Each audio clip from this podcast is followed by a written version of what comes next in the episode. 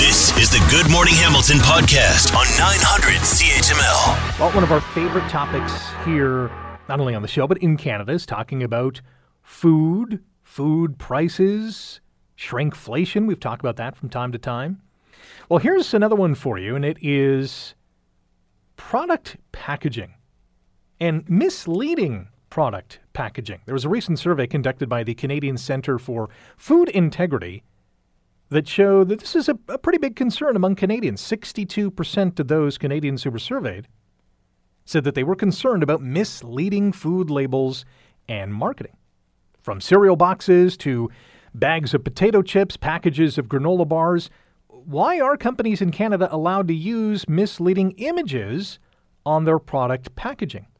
Dr. Mary L'Abbe is a professor emeritus in nutrition policy at the University of Toronto and joins us here on GMH. Dr. L'Abbe, good morning. How are you today?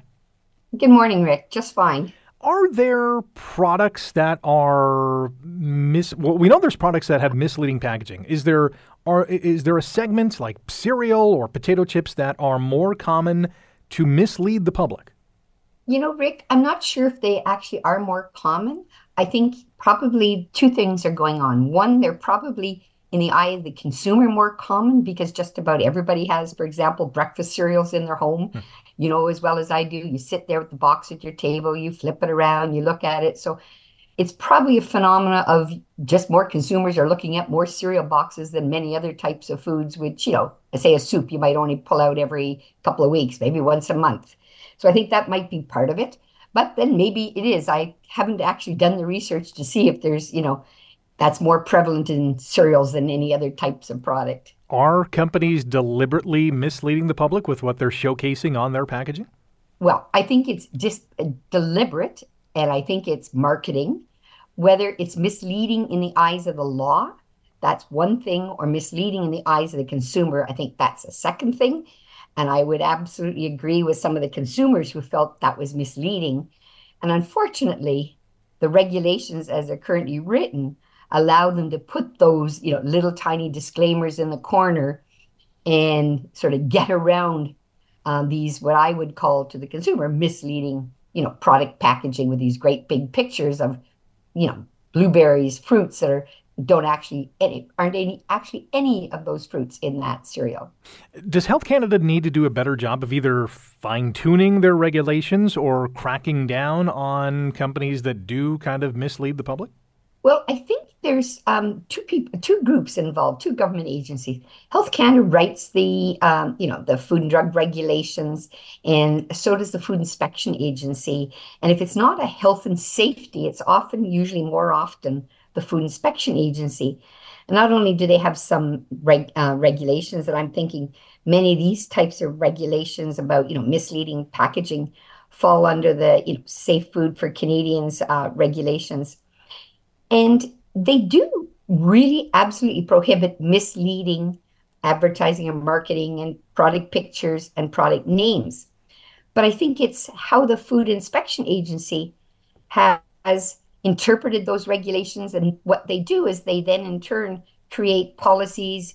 They actually have a guideline for industry and how they interpret the policies. And I think they're really interpreting these types of policies much too leniently and giving the industry much more wiggle room to, you know, put these great big pictures on product packages where it isn't there just by putting a little statement. If you look at some of the cereals that were featured, there's a little tiny bit of writing in the corner that says, you know, um, contains uh, natural or artificial flavors. It doesn't say does not contain any blueberries. Mm-hmm.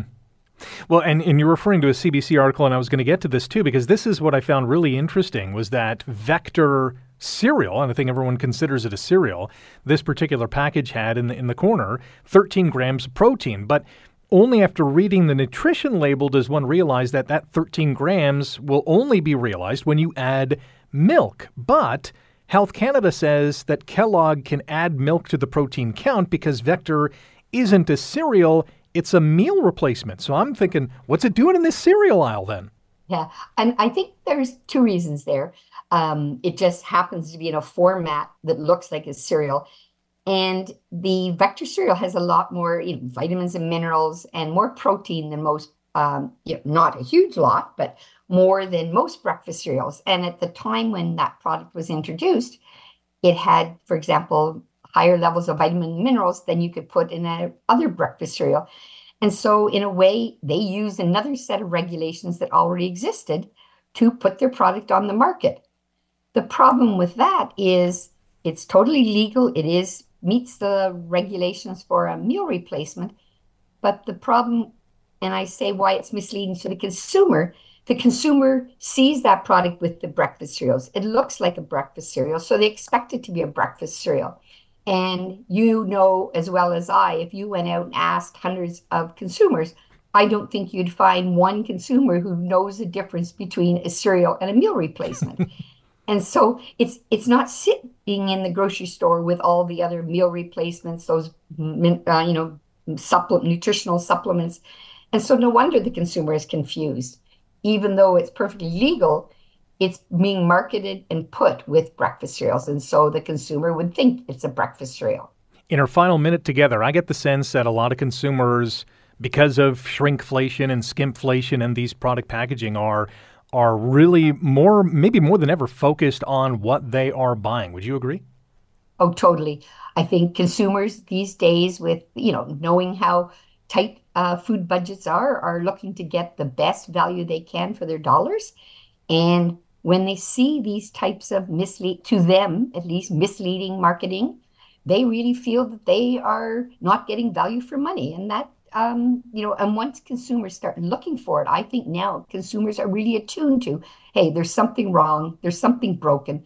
And i think agencies like health canada the food inspection agency have to really start looking at it and say are these regulations doing the best to present pr- protect consumers from this type of misleading marketing, at least misleading to the consumer, even though it meets the regulations. Yes, agreed and well said. Dr. L'Abbe, we'll leave it there. Thank you so much for your time this morning. Oh, good morning, Rick. Thank you as well. Dr. Have a good day. You too. Dr. Mary L'Abbe is a professor emeritus in nutrition policy at the University of Toronto. And I guess the warning would be just check out the label as opposed to just looking at the packaging because in many cases, you're not getting what you think you are buying. Thanks for listening to the Good Morning Hamilton podcast. You can listen to the show live weekday mornings from 5:30 to 9 on 900 CHML and online at 900CHML.com.